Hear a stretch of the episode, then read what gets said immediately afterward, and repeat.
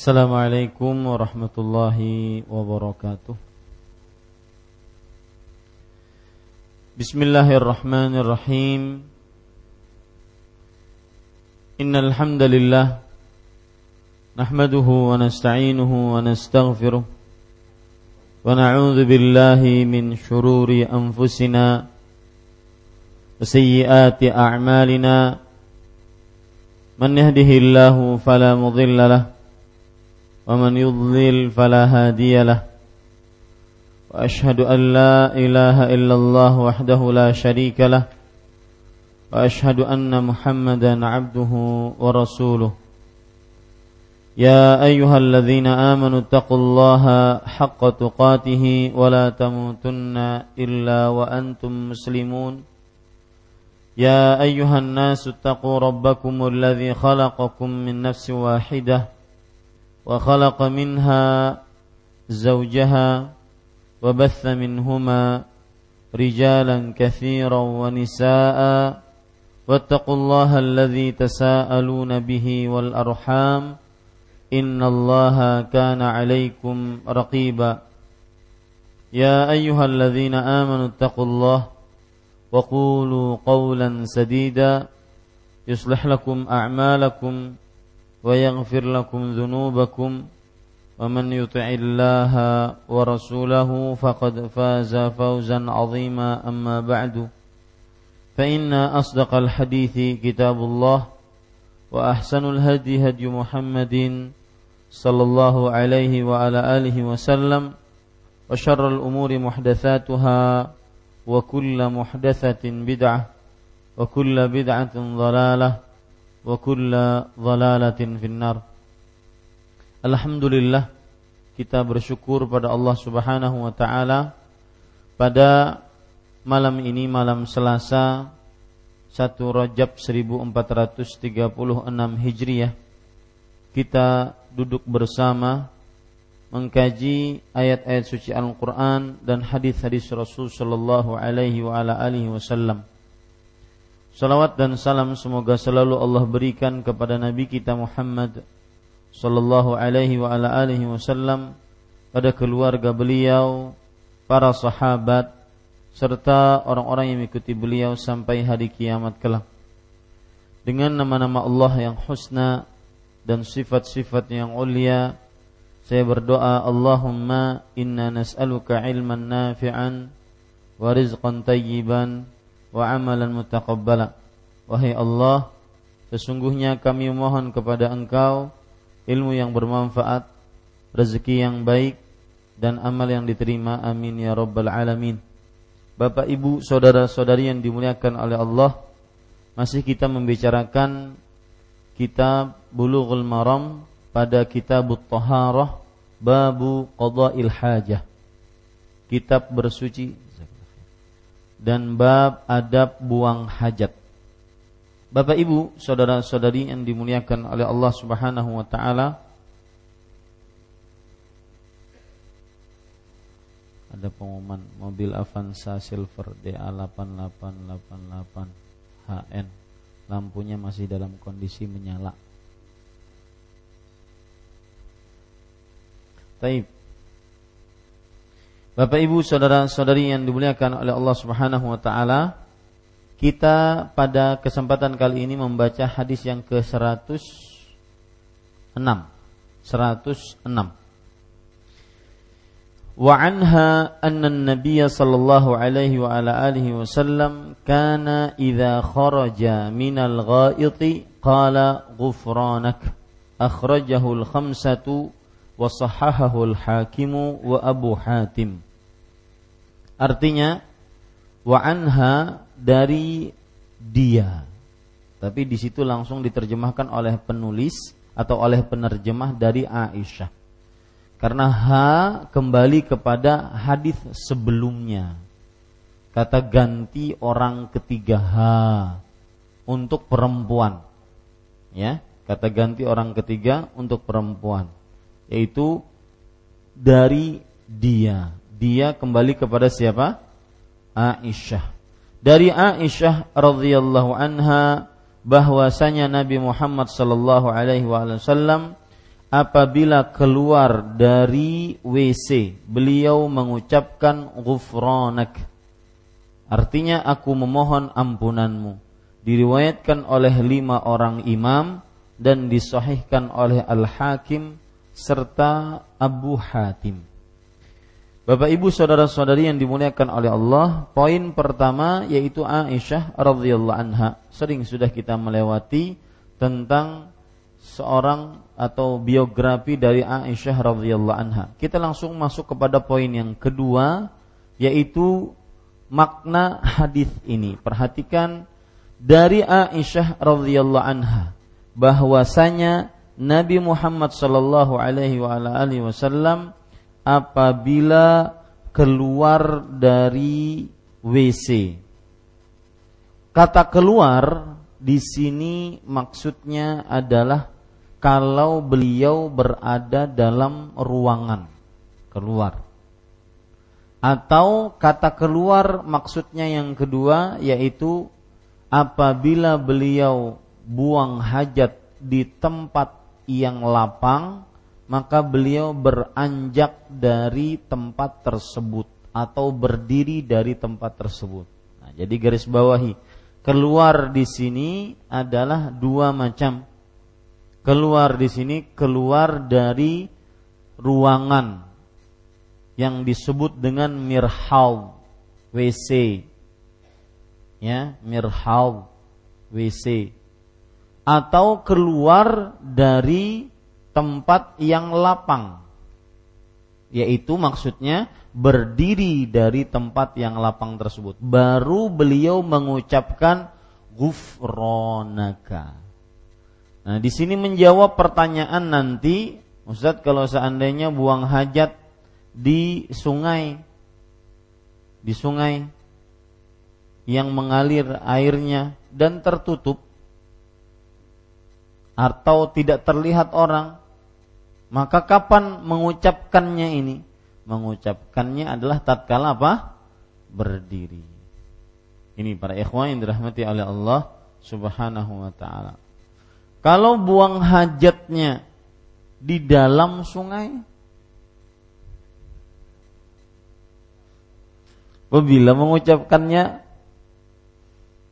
ya rupanya antik mana buang hajat dalam sungai kayak apa tuh kesan ya kira-kira tidak ada seperti itu.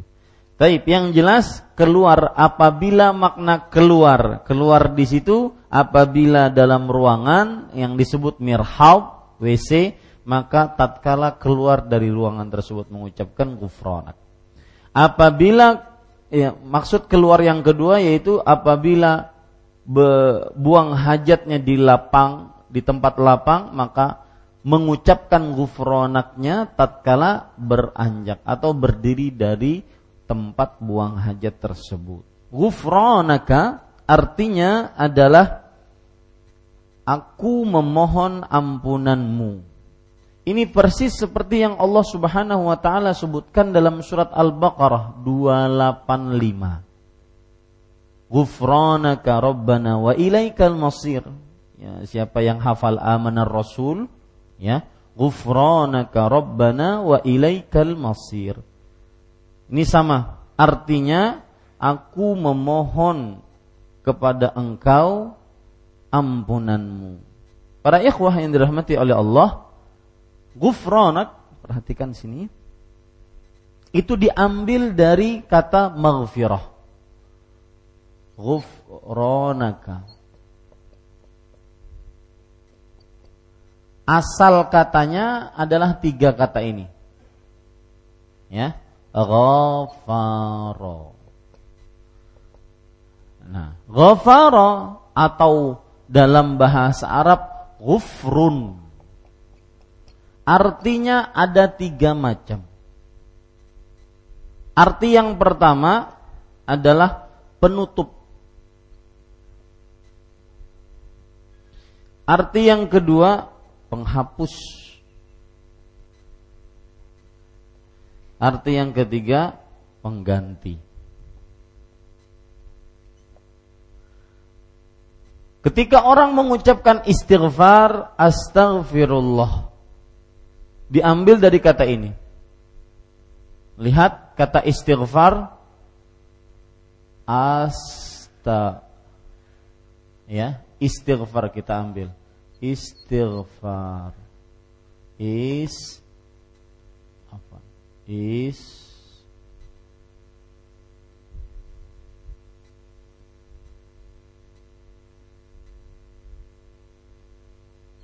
Ini sedikit bahasa Arab tetapi insya Allah bermanfaat.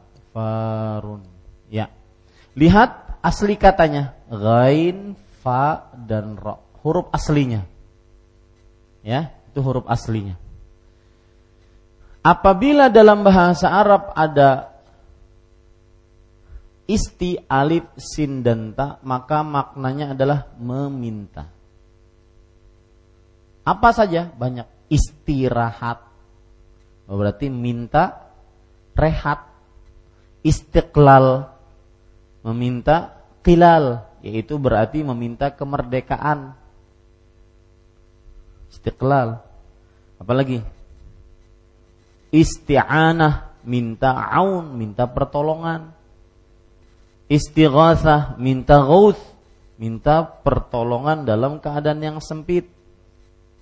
Istri, lain istri Nah, ya malam-malam pang. Ya, meminta. Setiap kali ada alif sin dan ta maka artinya meminta. Nah, sekarang berarti maknanya meminta ghofer. Nah, kembalikan kepada tiga arti.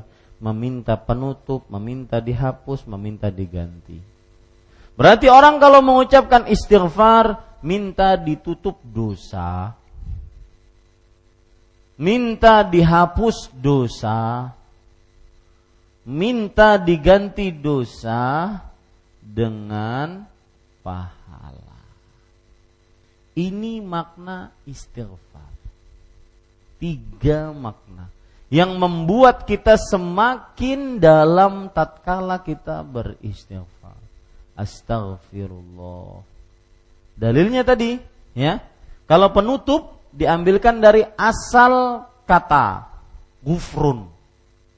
Mighfar dalam bahasa Arab mighfarun yang diambil juga dari ghafara itu penutup kepala untuk pakaian perang. Rasul Shallallahu Alaihi Wasallam tatkala penaklukan kota Mekah, beliau memasuki Masjidil Haram dengan naik onta, kemudian wa ala ra'sihi mighfar. Hadis riwayat Bukhari dan di atas kepala beliau ada mighfar dan menurun menundukkan pandangannya tawadhu karena Allah Subhanahu wa taala.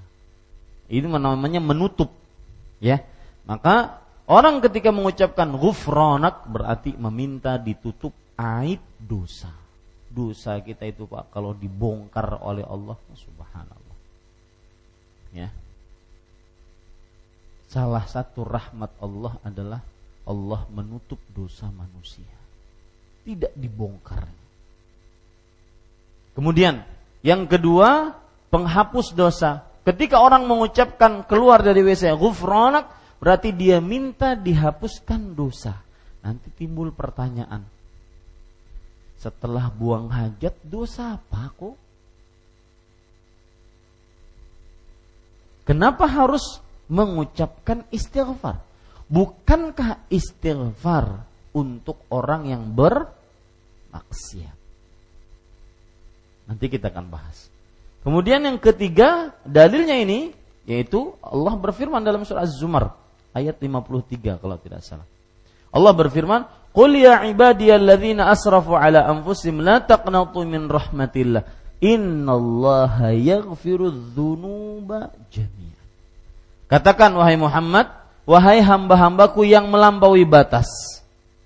Janganlah kalian putus asa dari rahmat Allah.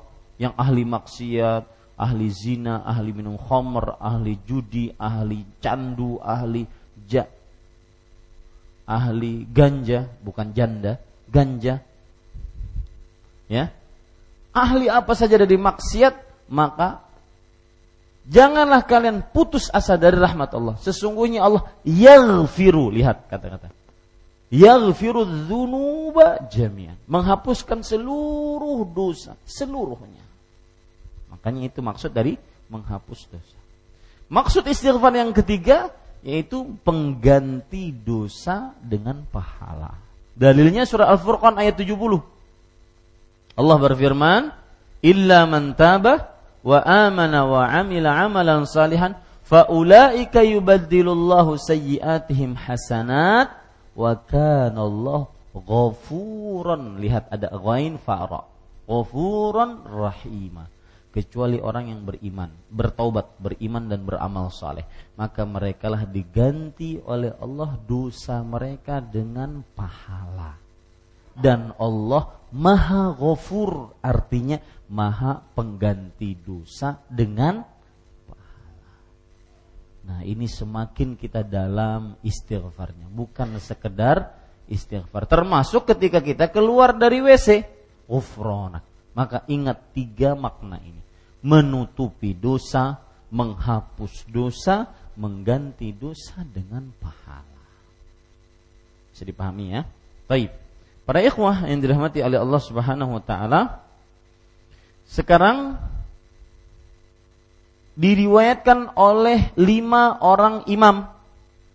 Lima orang imam. Siapa mereka? Abu Daud, Ibnu Majah, eh Tirmidzi, Ibnu Majah, Nasai, tambah Imam Ahmad. Tambah Imam Ahmad. Supaya mudah menghafalnya gini Pak. Saya ingatkan kepada Bapak supaya mudah menghafalnya. Imam itu ada berapa? Ada tujuh. Tujuh orang imam. Imam hadis ya, imam hadis. Imam Bukhari. Bukhari, Muslim. Nah, ingat, ini mempunyai sahih. Ini mempunyai apa? Sahih. Kemudian Abu Daud, Tirmidzi. Yang saya tulis ini sesuai dengan urutan kesahihan hadis. Menurut para ulama hadis. Sunan Abu Daud, Sunan Tirmidzi, Sunan Ibnu Majah, An-Nasa'i, Nasai, Ibnu Majah. Ini or, empat imam mempunyai kitab sunan. Nah, kan enak menghafalnya. Sunan Abi Dawud, Sunan Tirmidzi, Sunan Nasai, Sunan Ibnu Majah. Ya. Nanti baru ada Imam Ahmad mempunyai kitab Musnad. Nah, kalau kata Imam Al-Hafidh Ibnu Hajar, rawahul khamsah diriwayatkan oleh lima orang imam. Berarti satu, dua, tiga, empat, lima. Diriwayatkan oleh tujuh. Satu, dua, tiga, empat, lima, enam, tujuh. Ya.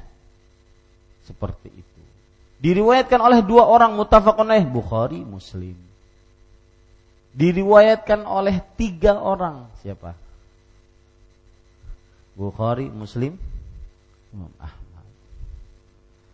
Kita kita runut kalau dua orang siapa? Bukhari Muslim. Kalau tiga orang siapa?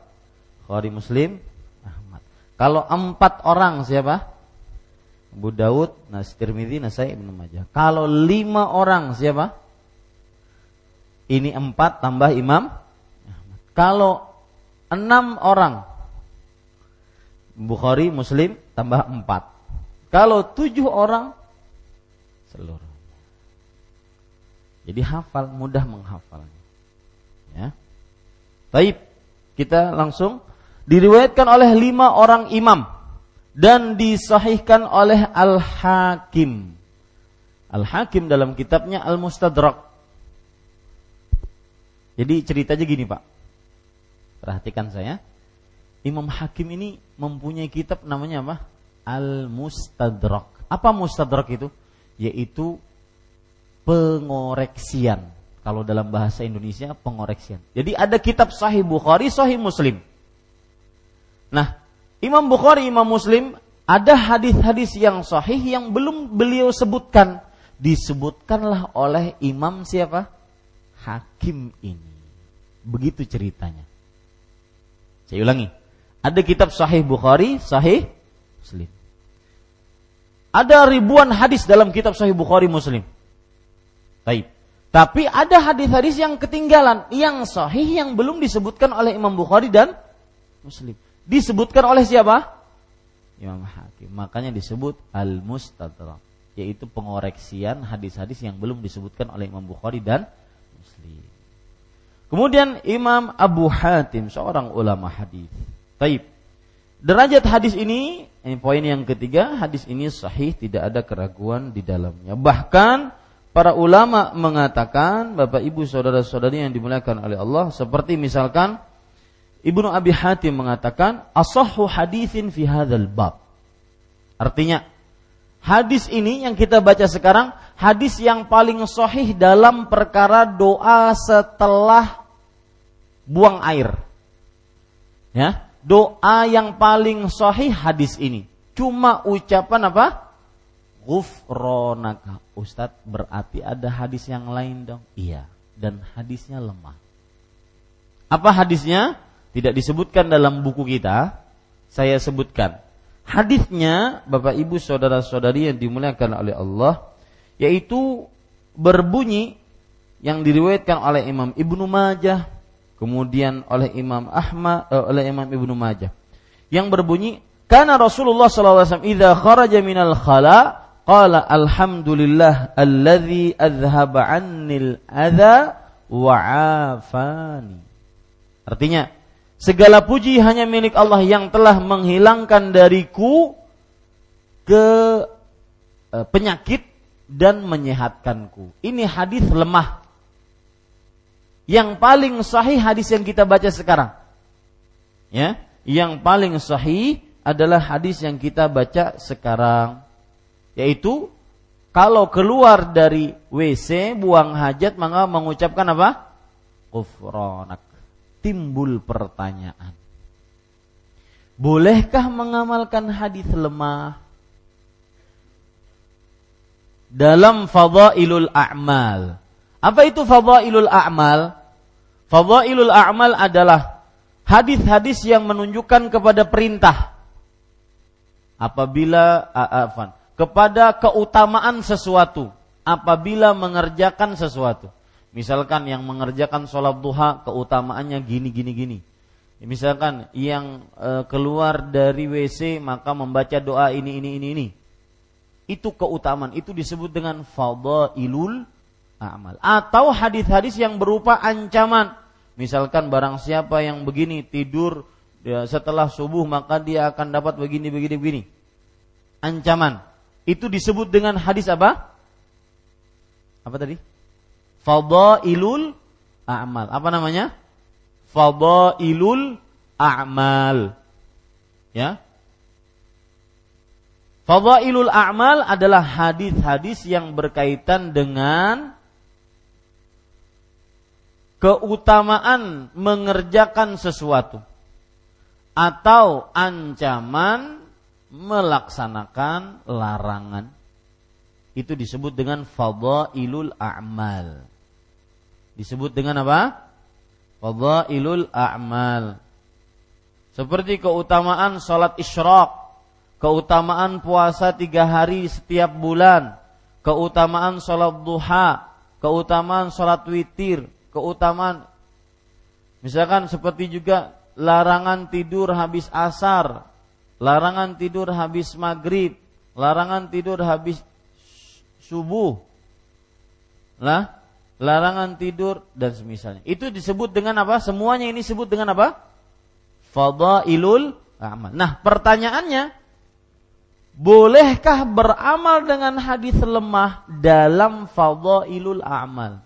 Ustaz, apakah ada bab lain memang? Iya, ada bab lain. Bolehkah beramal dalam dengan hadis lemah dalam perkara halal haram. Dalam perkara akidah. Nah, itu dia. Ya, berarti ada bab-babnya. Yang kita bicarakan sekarang, bolehkah beramal dengan hadis lemah dalam perkara fadailul amal? Ya. Yang kita bicarakan sekarang itu. Adapun dalam perkara akidah kita tidak bicarakan. Dalam perkara halal haram bukan pembicaraan kita. Halal haram itu seperti apa?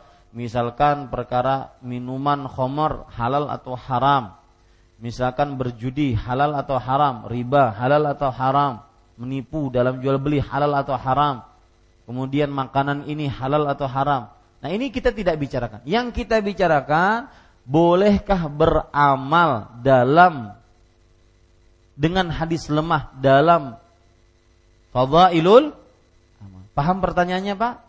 Bolehkah beramal dengan hadis lemah dalam fadailul amal? Seperti misalkan saya beri contoh, doa mau makan.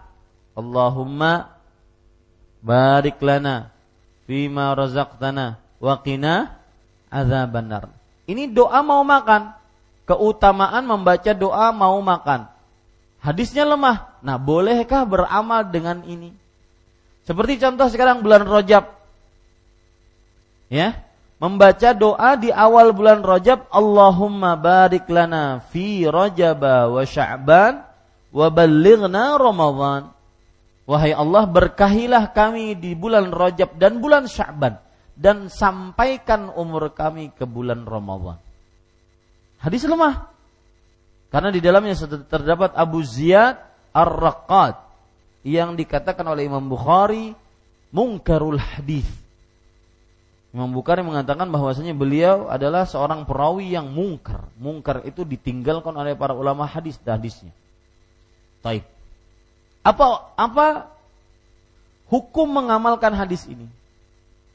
Ya, awal bulan Rajab tadi malam, tadi malam atau tadi pagi kita mengucapkan Allahumma barik lana fi Rajab wa Sya'ban wa ballighna Ramadan. Jadi permasalahan kita sekarang apa hukum beramal dengan hadis lemah dalam perkara fadailul a'mal. Apa fadailul a'mal? Saya ingin tahu. Yang bisa menjawab. Silahkan Pak Darto. Fadailul a'mal adalah Nah, yang bisa menambahkan Bapak yang di depan saya yang pakai kacamata ini. Fadailul a'mal adalah hadis-hadis yang Nah, siapa yang bisa angkat tangan? Silahkan Mas Ari.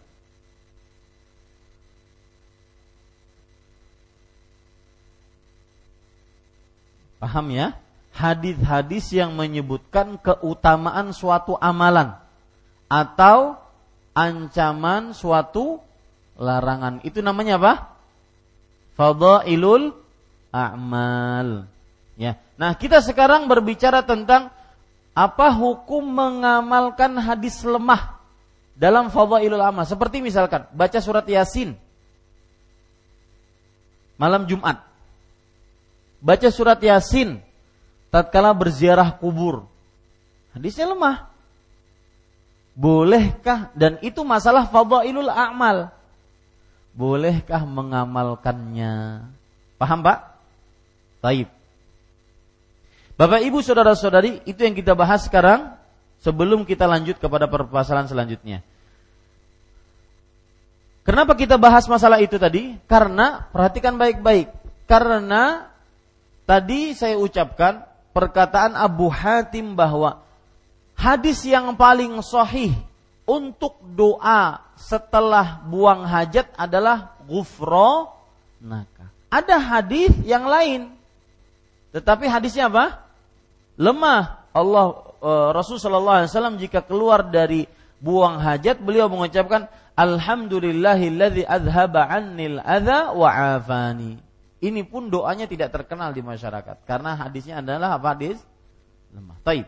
Bapak Ibu saudara-saudari, ingat yang kita bicarakan hadis lemah dalam masalah fadailul amal. Perhatikan baik-baik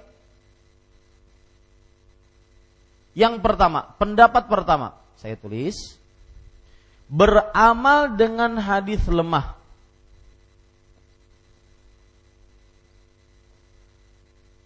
beramal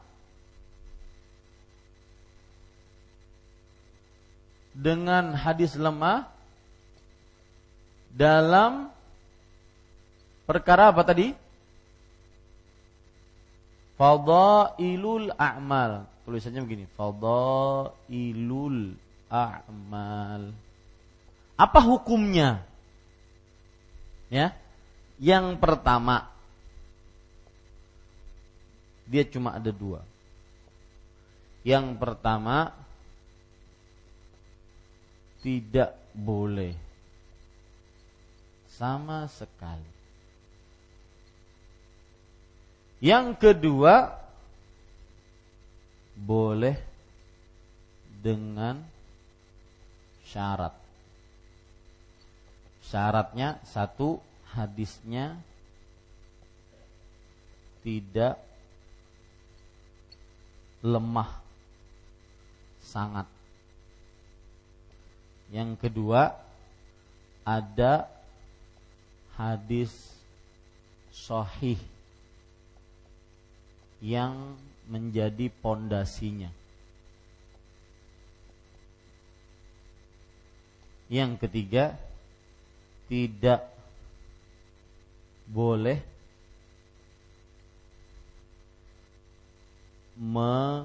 meyakini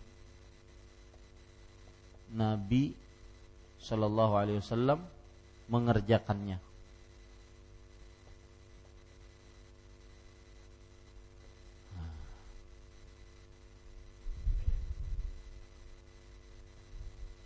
Nanti Bapak akan lihat permasalahan ini penting di tengah masyarakat. Tidak mengapa kita pelan-pelan dalam masalah ini karena ini permasalahan sangat penting nanti di tengah masyarakat. Ya. Beramal dengan hadis apa tadi? Hadis lemah. Dalam perkara fadhail amal ada pendapat yang pertama tidak boleh sama sekali. Yang kedua boleh tapi dengan syarat hadisnya tidak terlalu lemah, ada hadis lemah, ada hadis sahih yang menjadi pondasinya, tidak boleh meyakini Nabi Muhammad SAW mengerjakannya. Itu dua pendapat di antara para ulama yang disebutkan oleh para ulama tentang beramal dengan hadis lemah. Para ikhwah yang dirahmati oleh Allah Subhanahu wa taala, pendapat yang paling kuat dari dua ini adalah tidak boleh sama sekali dan ini pendapat Imam Bukhari, Imam Muslim, Imam Ibnul Arabi, Al-Khattabi, banyak dari para ulama. Tidak boleh sama sekali beramal dengan hadis lemah dalam perkara fadailul amal atau a'mal. Tidak boleh sama sekali.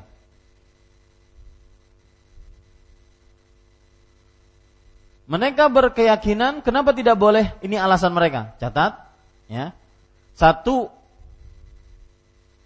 karena hadis lemah dengan kesepakatan para ulama hadis. Dia adalah termasuk hadis yang ditolak. Hadis lemah dengan kesepakatan para ulama hadis dia adalah termasuk hadis yang ditolak. Jadi kalau ada pembagian hadis, hadis dibagi secara ditolak atau diterima. Kemudian dibagi dua. Hadis yang diterima, hadis yang ditolak. Hadis yang diterima, hadis sahih, hadis hasan. Hadis yang ditolak, hadis lemah, hadis dhaif, hadis lemah sekali, hadis palsu. Ini alasan pertama Alasan kedua, pendapat yang paling kuat kita katakan adalah pendapat pertama. Alasan kedua, yaitu tidak ada manfaatnya belajar ilmu hadis mana yang sahih, mana yang lemah kalau begitu. Kenapa? Karena semuanya bisa diamalkan. Ya, tidak ada manfaatnya pembagian hadis mana sahih mana lemah karena semuanya berarti bisa diamalkan. Berarti kitab-kitab hadis yang menjelaskan tentang ini hadis sahih ini hadis lemah ini perawi yang kuat ini perawi yang tukang dusta ini nggak perlu. Karena semuanya apa? Boleh diamalkan. Ini alasan kedua. Kenapa kita mengambil pendapat yang pertama? Alasan ketiga. Karena hadis lemah hanya menunjukkan kepada sangkaan yang lemah. Jadi hadis lemah itu menimbulkan ilmu sangkaan yang lemah, tidak kuat, nggak yakin. Karena hadisnya lemah. Hanya menimbulkan sangkaan yang lemah. Sebab yang keempat, karena biasanya hadis lemah timbul darinya perkara-perkara bid'ah. Hadis lemah timbul darinya perkara-perkara bid'ah. Ini empat sebab. Kenapa kita katakan nggak boleh sama sekali beramal dengan hadis lemah? Meskipun lemahnya tidak lemah, tidak sangat lemah, lemah biasa saja, lemah. Waif. Maka tetap tidak boleh. Dengan empat sebab ini. Sebab yang pertama apa tadi? Hah? Hadis lemah termasuk bagian hadis yang tertolak. Yang kedua, tidak ada manfaatnya pembagian hadis sahih, hadis lemah karena semuanya bisa diamalkan kalau begitu. Alasan yang ketiga, hadis lemah hanya menghasilkan sangkaan yang yang lemah, nggak yakin. Sangkaannya nggak kuat, sangkaan lemah, hadisnya lemah. Yang keempat bisa menimbulkan perkara-perkara kita. Silahkan azan dulu. Nah.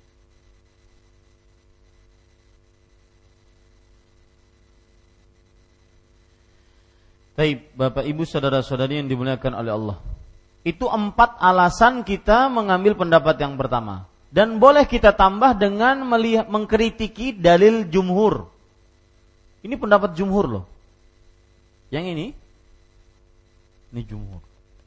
Kebanyakan para ulama mengatakan boleh beramal dengan hadis lemah, tapi dengan syarat. Menunjukkan bahwasanya meskipun pendapat jumhur bukan berarti selalu kuat. Boleh saja kita ambil, boleh tidak kita ambil sesuai dengan dalil yang ada. Lihat sekarang kita kritik ini. Jumhur mengatakan boleh dengan syarat. Asal hadisnya tidak terlalu lemah sangat. Ya sudah, nggak jadi masalah. Yang kedua, ada hadis sahih yang menjadi pondasinya. Jadi misalkan kalau lihat bangunan, ada hadis sahih, ada hadis lemah. Maka hadis lemah ini boleh diamalkan. Kalau begitu kita katakan, amalkan hadis sahihnya, tinggalkan hadis lemahnya, selesai. Seperti perkataan Sufyan bin Masruk Ats-Tsauri rahimahullah, Imamul Muhadditsin. Beliau mengatakan, "Fi sahihil hadithi ghunyatun min saqimiha." Artinya di dalam hadis yang sahih sudah mencukupi dari hadis-hadis yang lemah. Kalau kita kumpulkan hadis sahih kita amalkan itu nggak cukup waktu kita. Gimana lagi ditambah dengan hadis-hadis yang lemah. Nah, jadi ditambah kritikan ya, alasan yang kelima yaitu mengkritik pendapat kedua. Alasan yang kelima kenapa kita mengambil pendapat yang pertama yaitu bahwa kalau ada hadis sahih, kenapa kita mengamalkan hadis lemah? Cukup dengan hadis yang sahih. Kemudian alasan yang keenam, tidak boleh meyakini Nabi Muhammad SAW mengerjakannya. Nah, ini kontradiktif. Bagaimana orang mau beramal sedangkan tidak boleh meyakini Rasul SAW mengamalkannya? Ini pertentangan. Bukankah orang ketika beramal harus yakin Rasul Shallallahu Alaihi Wasallam mengamalkannya. Jadi uh, alasan yang keenam yaitu bahwa pendapat jumhur bertentangan. Bagaimana seorang mau beramal sedangkan dia tidak boleh meyakini itu dari Rasulullah Shallallahu Alaihi Wasallam.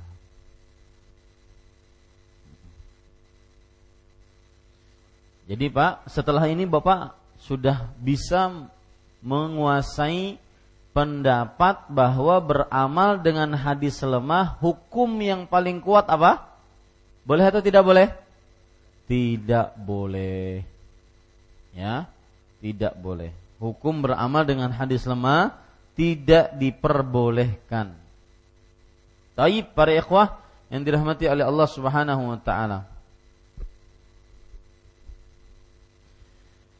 Kita sekarang mengambil pelajaran pelajaran yang kita bisa ambil dari hadis yang ke-106 ini. Yang pertama yaitu anjuran mengucapkan ghufranaka setelah keluar dari buang hajat. Ini yang pertama. anjuran mengucapkan ghufranaka setelah keluar dari buang hajat. Pelajaran yang kedua yaitu pelajarannya berupa pertanyaan. Apa sebab minta ampun setelah buang hajat? Kira-kira apa pak sebabnya? Dosa apa nang kita gawi pas buang hajat tuh? Hah, ada yang bisa jawab? Saya sebutkan beberapa perkataan para ulama. Ya, kenapa menyebut kenapa kita setelah buang hajat mengucapkan permintaan ampun. Mengucapkan permintaan ampun. Sebab yang pertama, yang dikatakan oleh Al-Khattabi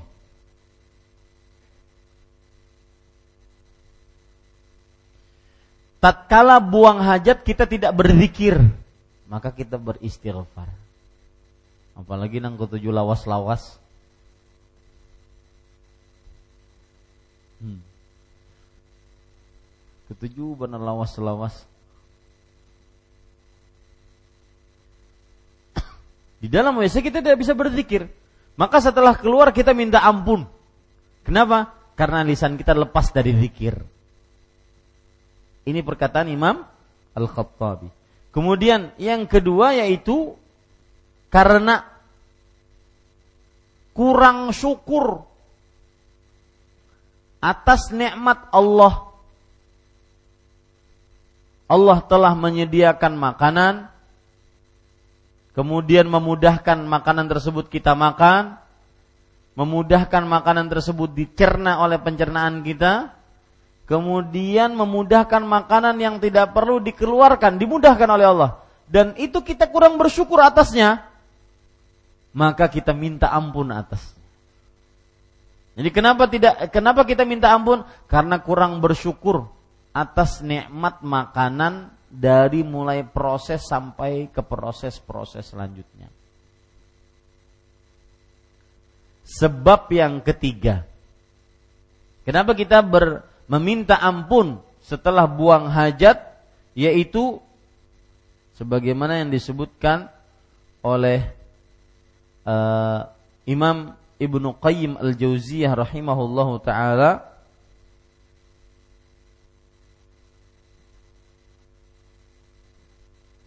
yaitu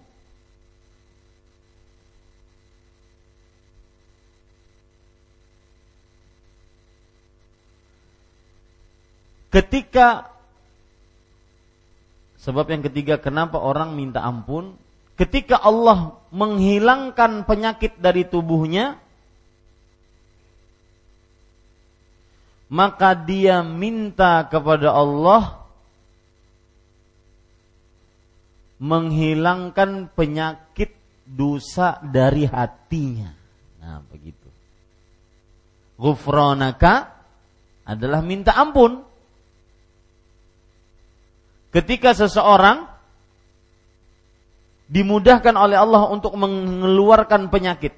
Oh, subhanallah orang yang bicara sama saya, Ustadz, mohon maaf ini agak kotor ya. Ustadz saya kadang memperhatikan apa yang keluar. Subhanallah itu Allah subhanahu wa ta'ala Sangat-sangat penyayang terhadap kita. Coba kotoran yang kotor begitu tetap dalam tubuh kita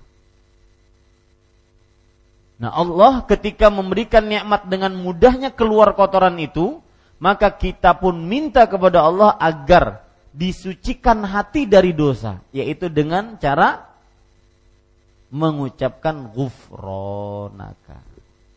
Jadi bagaimana Bapak nulisnya? Nulisnya sebab yang ketiga, ketika Allah memudahkan mengeluarkan kotoran dari tubuh, maka kita minta kepada Allah agar dihilangkan kotoran dosa dari hati. Itu rahasia. Kenapa habis buang hajat minta ampun. Apa yang pertama tadi, Pak? Hah? Karena ketika buang hajat kita tidak bisa istighfar, eh, kita tidak bisa berzikir, makanya kita beristighfar. Yang kedua, kurang bersyukur atas nikmat Allah. Karena Allah memudahkan kita dapat makanan, memasukkan makanan, mencerna makanan, kemudian mengeluarkan makanan yang sudah tidak perlu lagi oleh tubuh. Nah, ini kurang kita bersyukur, maka kita beristighfar. Sebab yang ketiga, sebagaimana Allah memudahkan kita mengeluarkan makanan yang kotor tadi, maka kita minta kepada Allah agar dimudahkan, dihilangkan kotoran dari hati, dosa dari hati. Ini sebabnya. Kalau ada orang yang bertanya, Ustadz habis sholat istighfar, apa sebabnya? Bukankah setelah selesai sholat, Assalamualaikum warahmatullahi Assalamualaikum warahmatullahi Kita beristighfar Astagfirullah, astagfirullah, astagfirullah Maka jawabannya adalah Mungkin ketika kita sholat Ada yang kurang Ada yang tidak khusyuk Gerakan salah Bacaan kurang Maka kita beristighfar. Setelah selesai sholat. Baik, kita lanjutkan. Pelajaran selanjutnya Bapak Ibu saudara-saudari yang dimuliakan oleh Allah dari hadis ini adalah yaitu bahwa hadis ini adalah hadis yang paling sahih dalam bab doa setelah buang hajat. Catat itu. Hadis ini adalah hadis yang paling sahih dalam bab doa setelah buang hajat.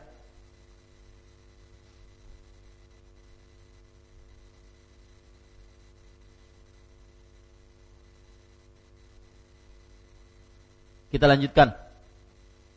Hadis yang ke-107.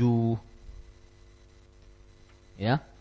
Wa an Ibnu Mas'ud radhiyallahu anhu qala Atan Nabiy sallallahu alaihi wasallam al-gha'ita fa amarani an atiyahu bi thalathati ahjar fawajadtu hajarain wa lam ajid thalithan fa ataituhu bi rawthah fa akhadhahuma wa alqaw rawthata wa qala hadha rijsun aw riksun akhrajahu al-Bukhari zada Ahmad wa Daruqutni i'tini bi ghairiha. Artinya dari Ibnu Mas'ud radhiyallahu anhu dia berkata, Nabi Muhammad sallallahu alaihi wasallam mendatangi tempat buang air. Kemudian beliau menyuruhku untuk mencarikan tiga butir batu. Lalu aku mendapatkan dua batu dan tidak mendapati yang ketiganya. Maka aku bawakan tahi binatang yang kering. Beliau pun mengambil kedua batu itu dan membuang tahi binatang yang kering. Seraya mengatakan itu adalah najis. Diriwayatkan oleh Bukhari, Ahmad dan Ad-Daruqutni menambahkan bawakan kepadaku yang lainnya. Ini Bapak Ibu saudara-saudari yang dimuliakan oleh Allah. Poin pertama yaitu Abdullah bin Mas'ud. Biografinya siapa Abdullah bin Mas'ud? Sering kita dengar Abdullah bin Mas'ud, ya. Abdullah bin Mas'ud bin Ghafil bin Habib Al-Hudhali. Beliau adalah Abdullah bin Mas'ud bin Ghafil bin Habib Al-Hudhali. Orang keenam masuk Islam. Orang yang keenam masuk Islam. Pertama Khadijah. Kemudian Abu Bakar. Kemudian Ali bin Abi Thalib. Kemudian siapa? Ammar bin Yasir. Kemudian Tolhah kalau tidak salah. Yang keenam adalah siapa? Abdullah bin Mas'ud. Orang keenam masuk dalam Islam. Subhanallah ya. Dan beliau juga termasuk biografi yang bisa dikenal adalah beliau sahibul hijratain. Jadi dalam Islam itu ada dua hijrah. Hijrah yang pertama ke mana? Ke Habasyah. Hijrah yang kedua baru ke kota Madinah. Nah dua-duanya ini Abdullah bin Mas'ud termasuk di dalamnya. Ada perintah hijrah ke Habasyah, beliau ikut. Ada perintah hijrah ke Madinah, beliau pun ikut. Itu Abdullah bin Mas'ud. Kemudian beliau termasuk orang yang ikut perang Badar dan seluruh peperangan bersama Rasulullah Shallallahu Alaihi Wasallam.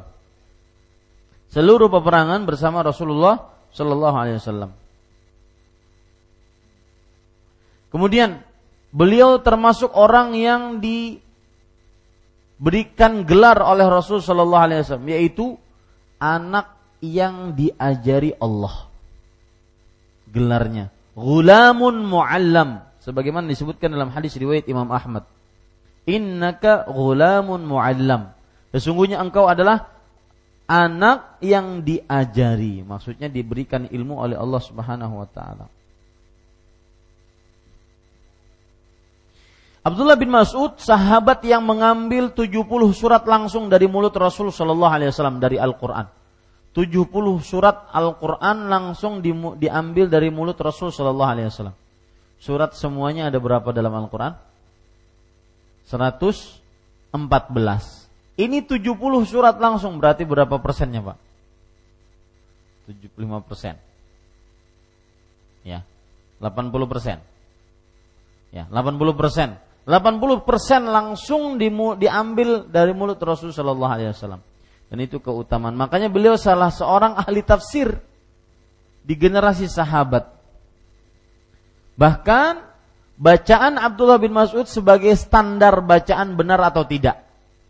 Dalam hadis riwayat eh, Imam Ahmad, Imam Ibnu Majah, Rasul Shallallahu Alaihi Wasallam bersabda, "Man ahabba an yaqra al-Qur'ana ghaddan kama unzil falyaqra'hu ala qiraati ibnu ummi abd.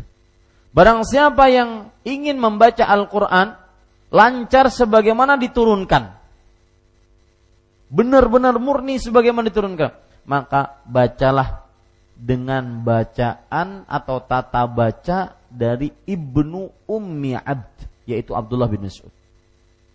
Abdullah bin Mas'ud radhiyallahu anhu. Kemudian para ikhwan yang dirahmati oleh Allah, ada perkataan menarik yang dikatakan oleh sahabat Hudzaifah tentang Abdullah bin Mas'ud. Lihat, ma'arifu ahadan aqraba samtan wa hadiyan wa dallan bin Nabi sallallahu alaihi wasallam min ibni ibni abd.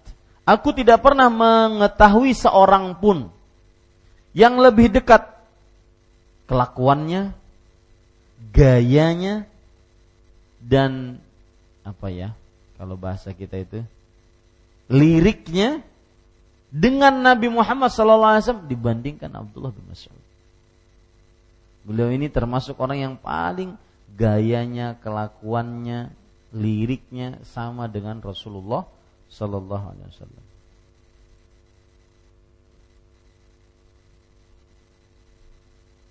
Termasuk suaranya sama dengan siapa? Rasulullah Sallallahu Alaihi Wasallam. Baik, kemudian Bapak Ibu saudara-saudari yang dimuliakan oleh Allah, beliau menjadi hakim dan pemegang bendahara di kota Kufah di zaman Umar bin Khattab.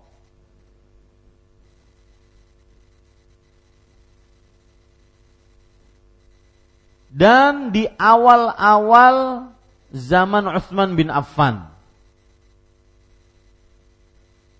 hakim dan pemegang bendahara keuangan Baitul Mal kaum muslim di zaman Umar bin Khattab dan awal-awal pemerintahan Utsman. Kemudian dipanggil oleh Utsman kembali ke kota Madinah dan meninggal di kota Madinah tahun 32 Hijriyah. Meninggal di kota Madinah tahun 32 Hijriyah. Ini seorang Abdullah bin Mas'ud radhiyallahu anhu. Beliau sangat terkenal dengan membela sunnah Rasul sallallahu alaihi wasallam. Bahkan beliau mengatakan, "Al-iqtisadu fi sunnah khairun minal ijtihadi fil bid'ah." Sederhana tapi sesuai sunnah. Itu lebih utama, lebih baik dibandingkan berlebih-lebihan tetapi mengada-ngada.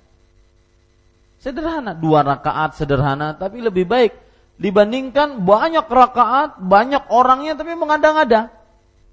Seperti bulan Rajab ada ada namanya sholat ragaib. Itu hadis palsu, haram untuk dilaksanakan. Sholat ragaib.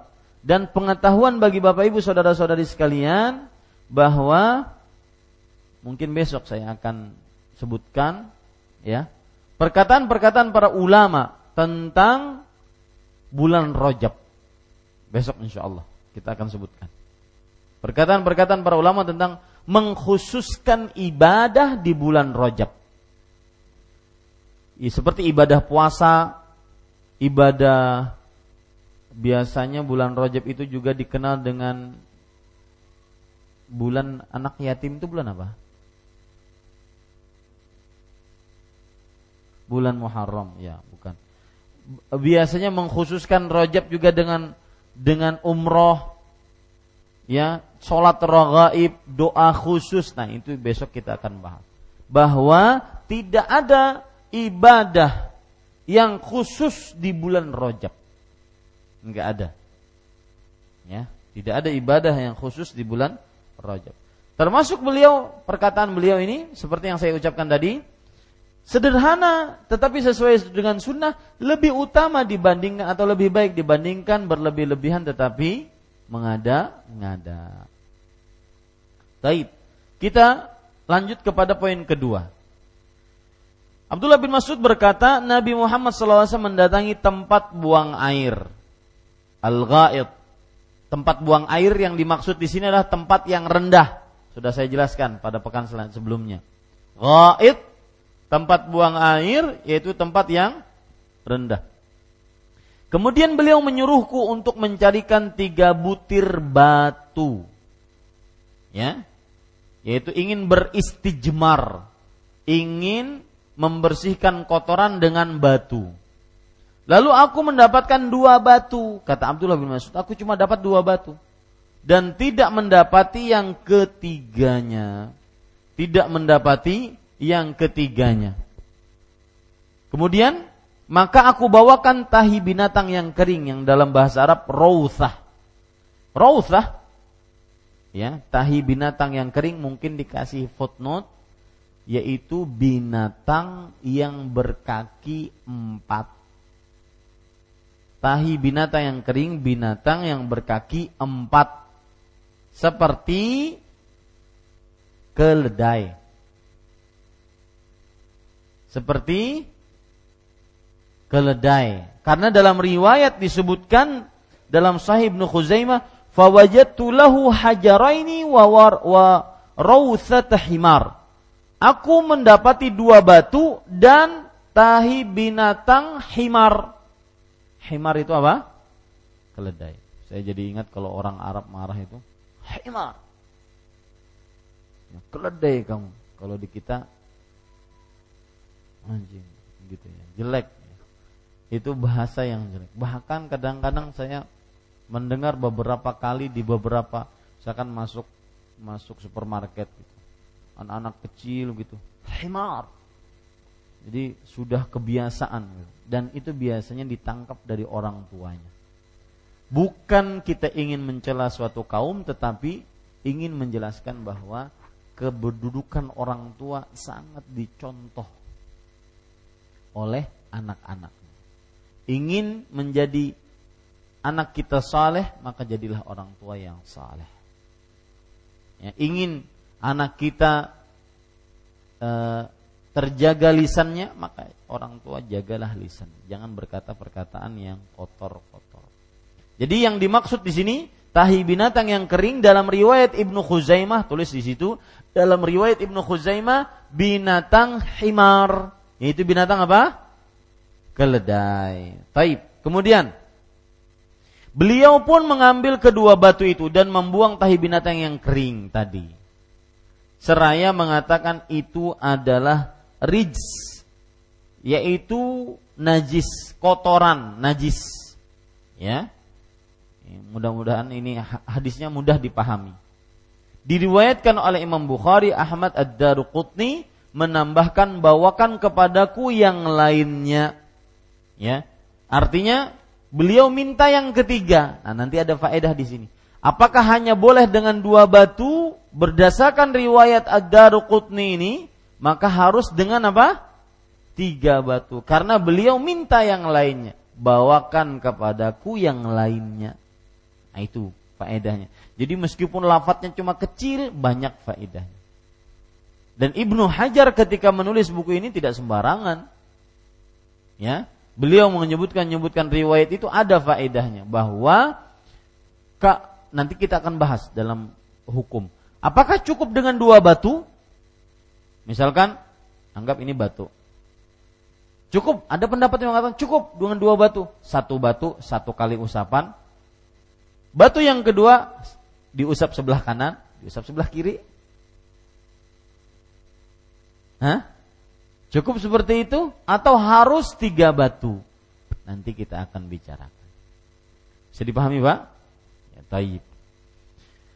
Pelajaran yang ke eh, apa? Poin yang ketiga yaitu hadis ini apa derajat hadis ini? Hadis ini sahih, tidak ada keraguan di dalamnya. Hadis ini sahih, tidak ada keraguan di dalamnya. Taib.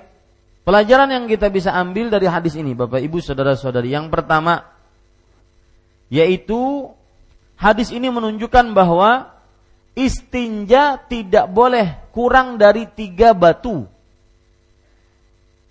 Istinja tidak boleh kurang dari tiga batu.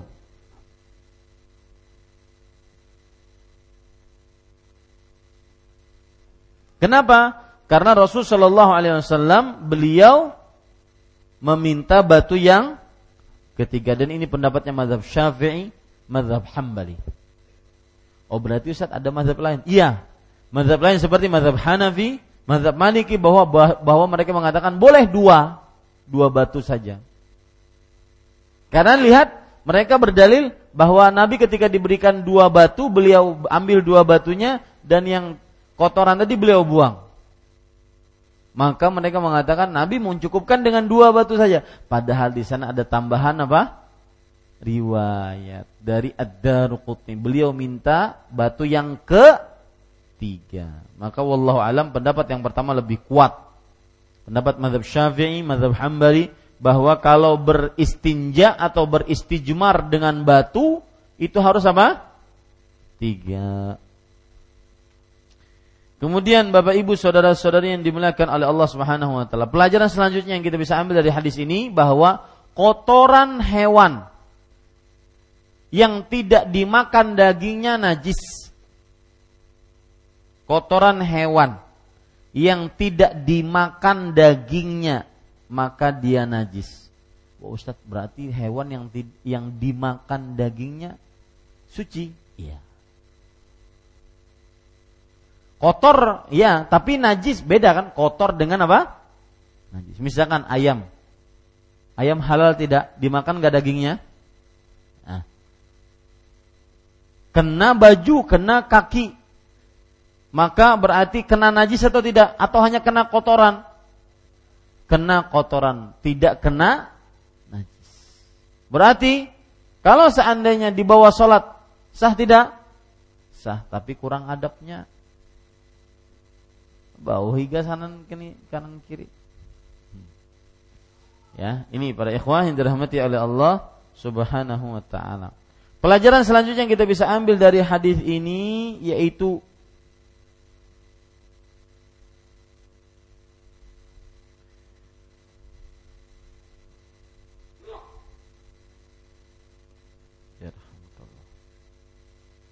Pelajaran kedua yang kita bisa ambil dari hadis ini adalah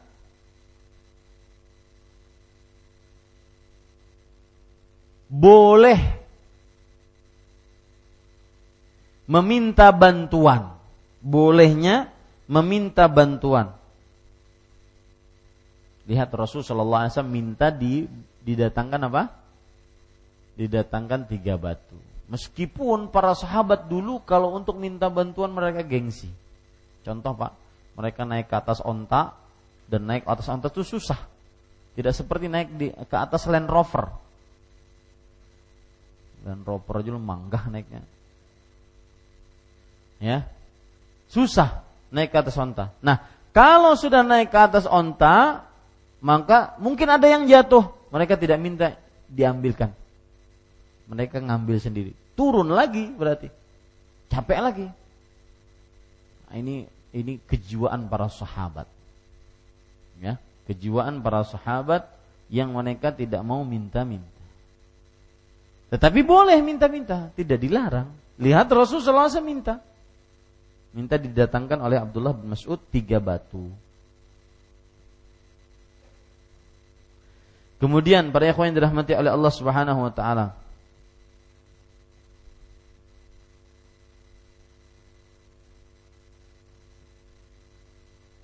Pelajaran selanjutnya yang kita bisa ambil dari hadis ini adalah batu mensucikan najis. Oh, subhanallah. Ini pelajaran dari Imam Muhammad ibn Shalih al-Utsaimin rahimahullah. Batu mensucikan najis.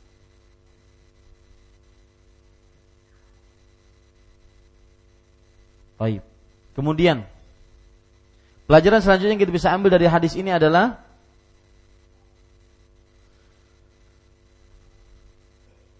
jika tidak diperlukan air maka cukup dengan batu.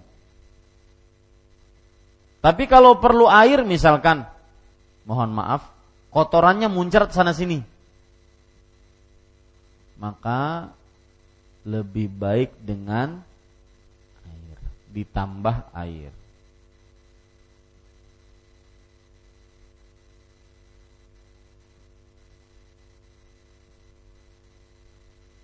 Ya, cukup itu. Ya. Kita lanjutkan ke hadis ke 108 karena masih sama, hampir sama saja.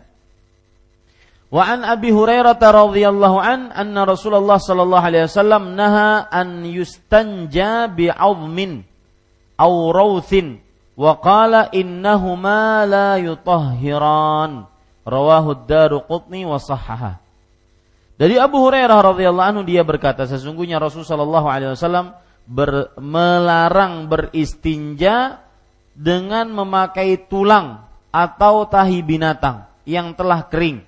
Beliau bersabda sesungguhnya keduanya tidak mensucikan diriwayatkan oleh Ad-Daruqutni dan dia mensahihkannya. Hadis yang eh, poin pertama yaitu biografi sahabat yang meriwayatkan hadis ini yaitu Abu Hurairah. Sudah sering kita lewati biografi Abu Hurairah, kita masuk kepada poin kedua makna hadis ini. Abu Hurairah radhiyallahu anhu berkata, sesungguhnya Rasulullah sallallahu alaihi wasallam melarang beristinja melarang di sini hukumnya haram. Catat itu, melarang di sini hukumnya haram. Beristinja yaitu membersihkan najis. Beristinja maksudnya membersihkan najis atau kotoran dengan memakai tulang. Ya, dengan memakai tulang. Tulang di sini maksudnya adalah tulang binatang atau tahi binatang yang telah kering. Sudah ma'ruf itu. Beliau bersabda sesungguhnya keduanya tidak mensucikan. Diriwayatkan oleh Ad-Daruqutni dan dia mensahihkan hadisnya. Taib. Poin ketiga yaitu hadis derajat hadis ini. Hadis ini sahih, tidak ada keraguan di dalamnya. Hadis ini sahih, tidak ada keraguan di dalamnya. Pelajaran dan hukum yang kita bisa ambil dari hadis ini. Poin yang keempat. Satu, Hadis ini menunjukkan larangan beristinja dengan tulang dan tahi binatang yang kering. Hadis ini menunjukkan larangan beristinja dengan tulang dan tahi binatang yang kering. Yang kedua, sebab kenapa dilarang beristinja dengan tulang? Siapa yang tahu? Masih ada yang ingat? Karena makanan kaum jin. Sebab yang kedua yaitu karena tulang itu tidak kering, dia berminyak. Maka kalau seandainya dipakai untuk beristinja, maka kotorannya tidak akan bersih.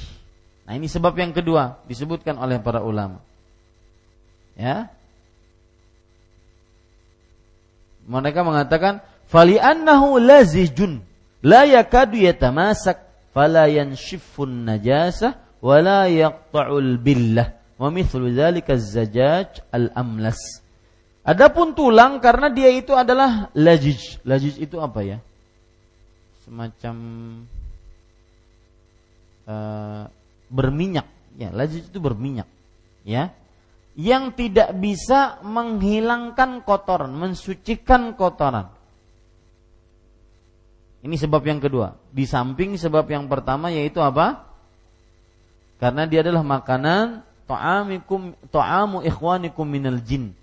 Makanan saudara kalian dari bangsa jin. Suka yang suka-suka makan tulang. Mungkin ada titisan jin.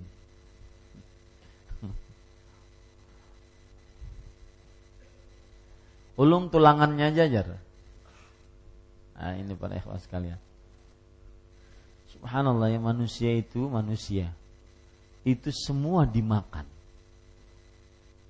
Semua dimakan. Herbivora, karnivora, omnivora itu masuk semuanya manusia. Makan daging, makan tumbuhan dan semua dimakan. Maka semestinya kita lebih tawakal dibandingkan burung. Burung itu ya makanannya terbatas. Ulat. Ulatnya pun nggak semua ulat. Ular nggak dimakan sama dia. Ulat, biji-bijian. Tapi kapan dia keluar rumah berusaha dapat. Dapat pulang dalam keadaan kenyang dan membawa bekal untuk anak-anaknya di sarangnya. Maka semestinya kita manusia yang lebih luas jenis makannya lebih bisa bertawakal kepada Allah. Kenapa putus asa? Sedikit-sedikit Allah ini tidak adil. Masa saya dari orok sampai sekarang cuma miskin? Ya, usaha. Dan setiap orang yang berusaha berdasarkan hadis tadi tentang hadis burung itu pasti dapat. Harus yakin. Ya, harus yakin. Usaha. Baik para ikhwan yang dirahmati oleh Allah Subhanahu wa taala. Pelajaran selanjutnya uh, apa? Poin ya. Poin yang kita bisa ambil nih poin uh, keempat yaitu hukum dan pelajaran dari hadis ini. Yang pertama, larangan beristinja dengan tadi sudah ya. Yang kedua, yang ketiga sekarang. Adapun larangan beristinja dengan tahi yang kering karena dia adalah najis. Nah, ini sebab. Sebab kenapa larangan beristinja dengan tahi yang kering karena dia adalah apa? Najis. Ya. Makanya Rasul Shallallahu Alaihi Wasallam bersabda, Innahuma la yutahhiran.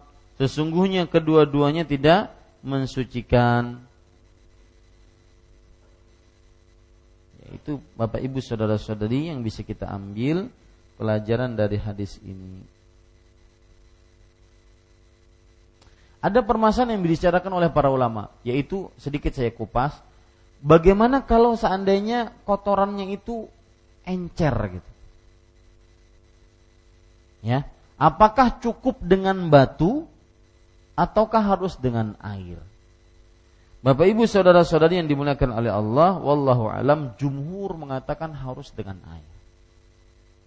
Jadi, mohon maaf, mohon maaf. Kotoran-kotoran yang keras itu cukup dengan batu.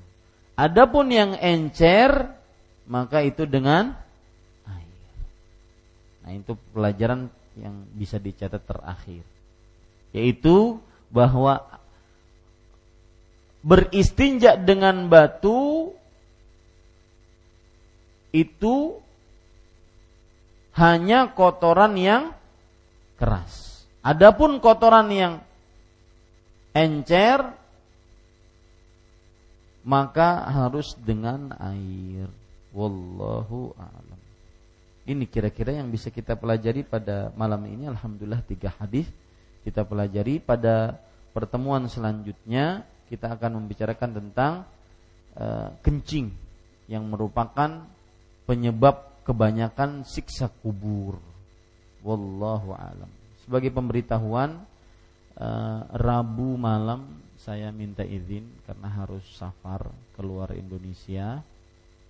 Jadi tidak ada kajian Rabu malam dan malam Rabu tetap ada, malam Kamis yang tidak ada. Ya, malam Kamis. Ya, yang tauhid tidak ada. Karena tidak bisa diundur jam waktunya harus itu. Padahal saya sangat-sangat perhatian kalau malam Kamis saya tidak boleh absen, tetapi ini ada undangan yang tidak bisa diundur. Saya harus keluar Indonesia. Maka mudah-mudahan e, kita dimudahkan oleh Allah Subhanahu wa taala dalam segala macam urusan dan sallallahu nabi Muhammad walhamdulillahirabbil alamin. Silahkan masih ada waktu jika ada yang ingin bertanya. Kanan dulu, Pak.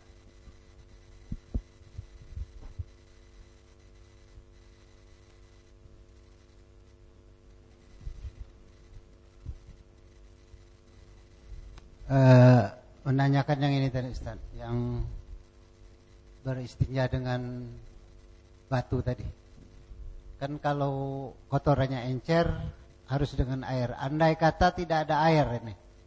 Ini kan kesulitan air misalnya kita sedang di jalan atau gimana. Ya. Hukum keterbatasan beda dengan hukum lapang. Keterbatasan sebagaimana yang sudah disebutkan dalam kajian Ustaz Abu Ubaidah, ad-darurat tubihul mahdhurat. Hal yang terpaksa maka membolehkan yang terlarang. Dalam artian kalau seandainya kita dengan batu tetapi encer dan tidak ada lain untuk beristinja kecuali batu maka cukupkan dengan batu saja. Wallahu alam. Nah.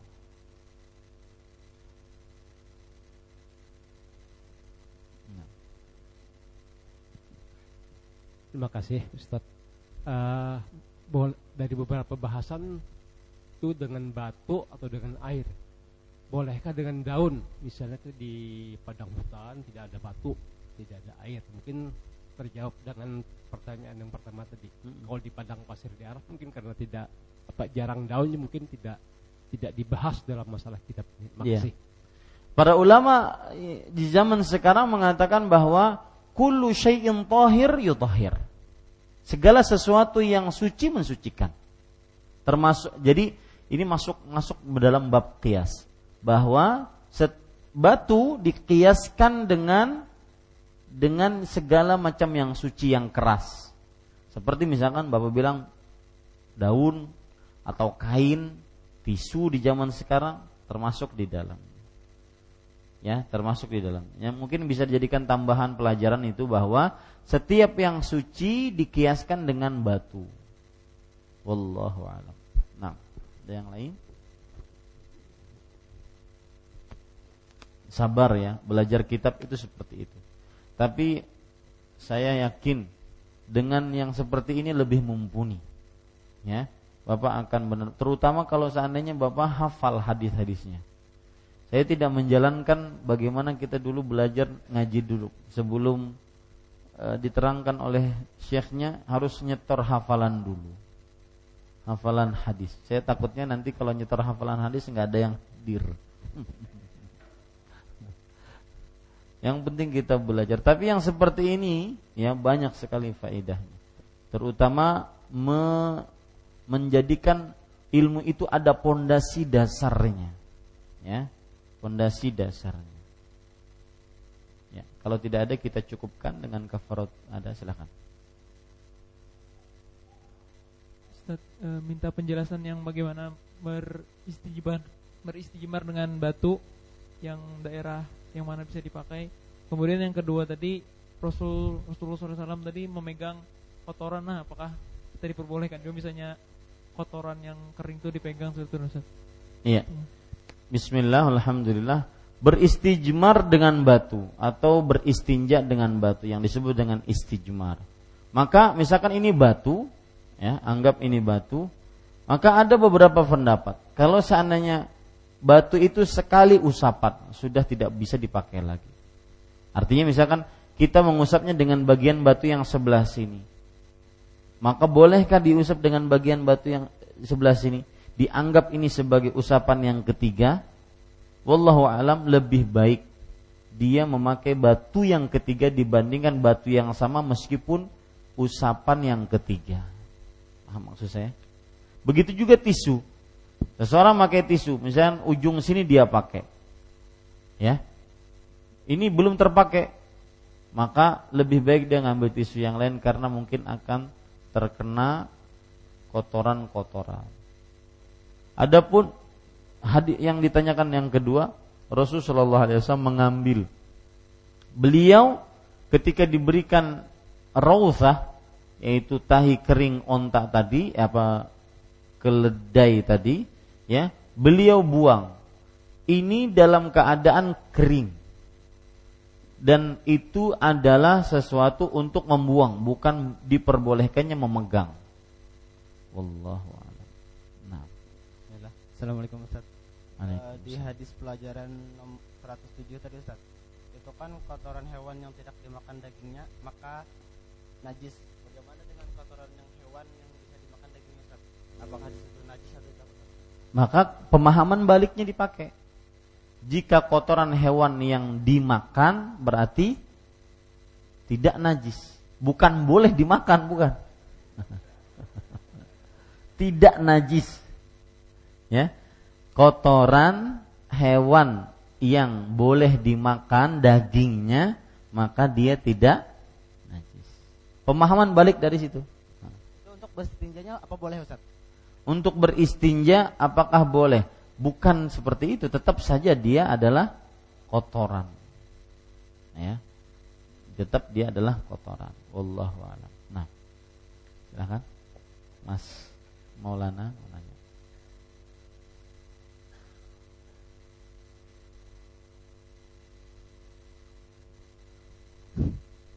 Uh, Ustadz, selain batu itu apalagi Ustadz yang kita boleh buat beristinja? Nah, sama pertanyaan dengan Bapak tadi, setiap sesuatu yang suci, kain, kertas, eh, apalagi tisu, kayu, ya. Pokoknya pilih aja nak mana.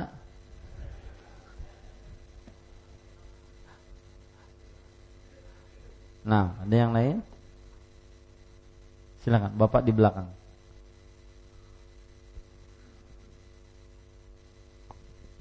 Assalamualaikum Ustaz. Waalaikumsalam warahmatullahi uh, Berkenaan dengan uh, tahi kering tadi Ustaz.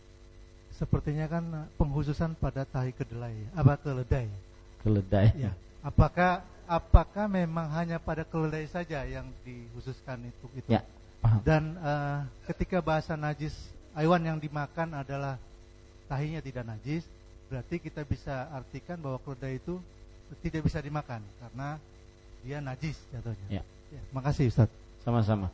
Uh, Jazakumullah khairan atas pertanyaannya. Maka uh, kalau kita lihat riwayat Imam Ibnu Khuzaimah tadi sebutkan rausata himar. Tahi kering keledai. Ya.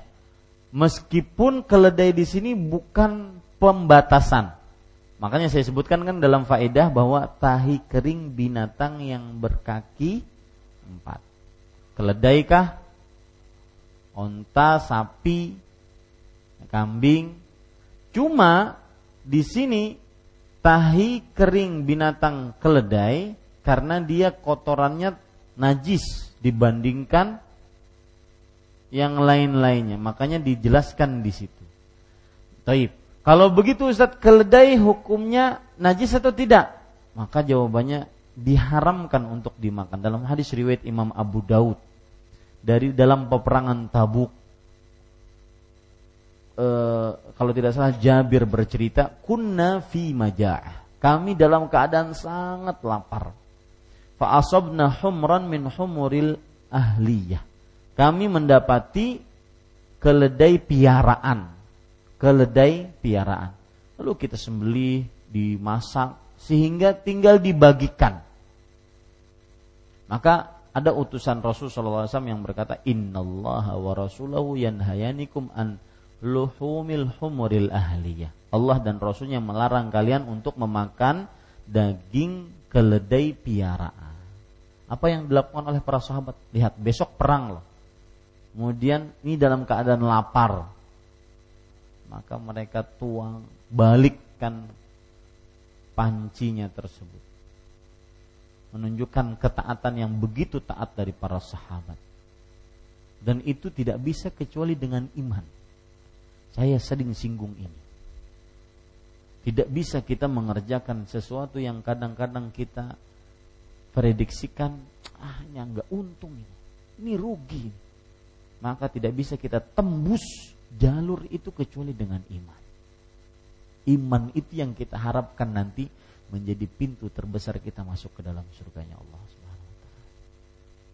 Maka dilarang ya, dilarang untuk memakan daging keledai piaraan. Daging keledai liar boleh. Seperti apa? Para ulama mengatakan ada namanya zebra mungkin. Dia termasuk daging keledai liar. Maka boleh. Wallahu a'lam. Nah. Ya. Assalamualaikum. Cuman ini keluar dari materi Ustaz, tapi ada kaitannya dengan hadis yang antum jelaskan yang terakhir. Apakah di sana tidak ada kaidah yang kemarin dijelaskan oleh Abu Baidah tentang kaidah darurat? Masih. Iya.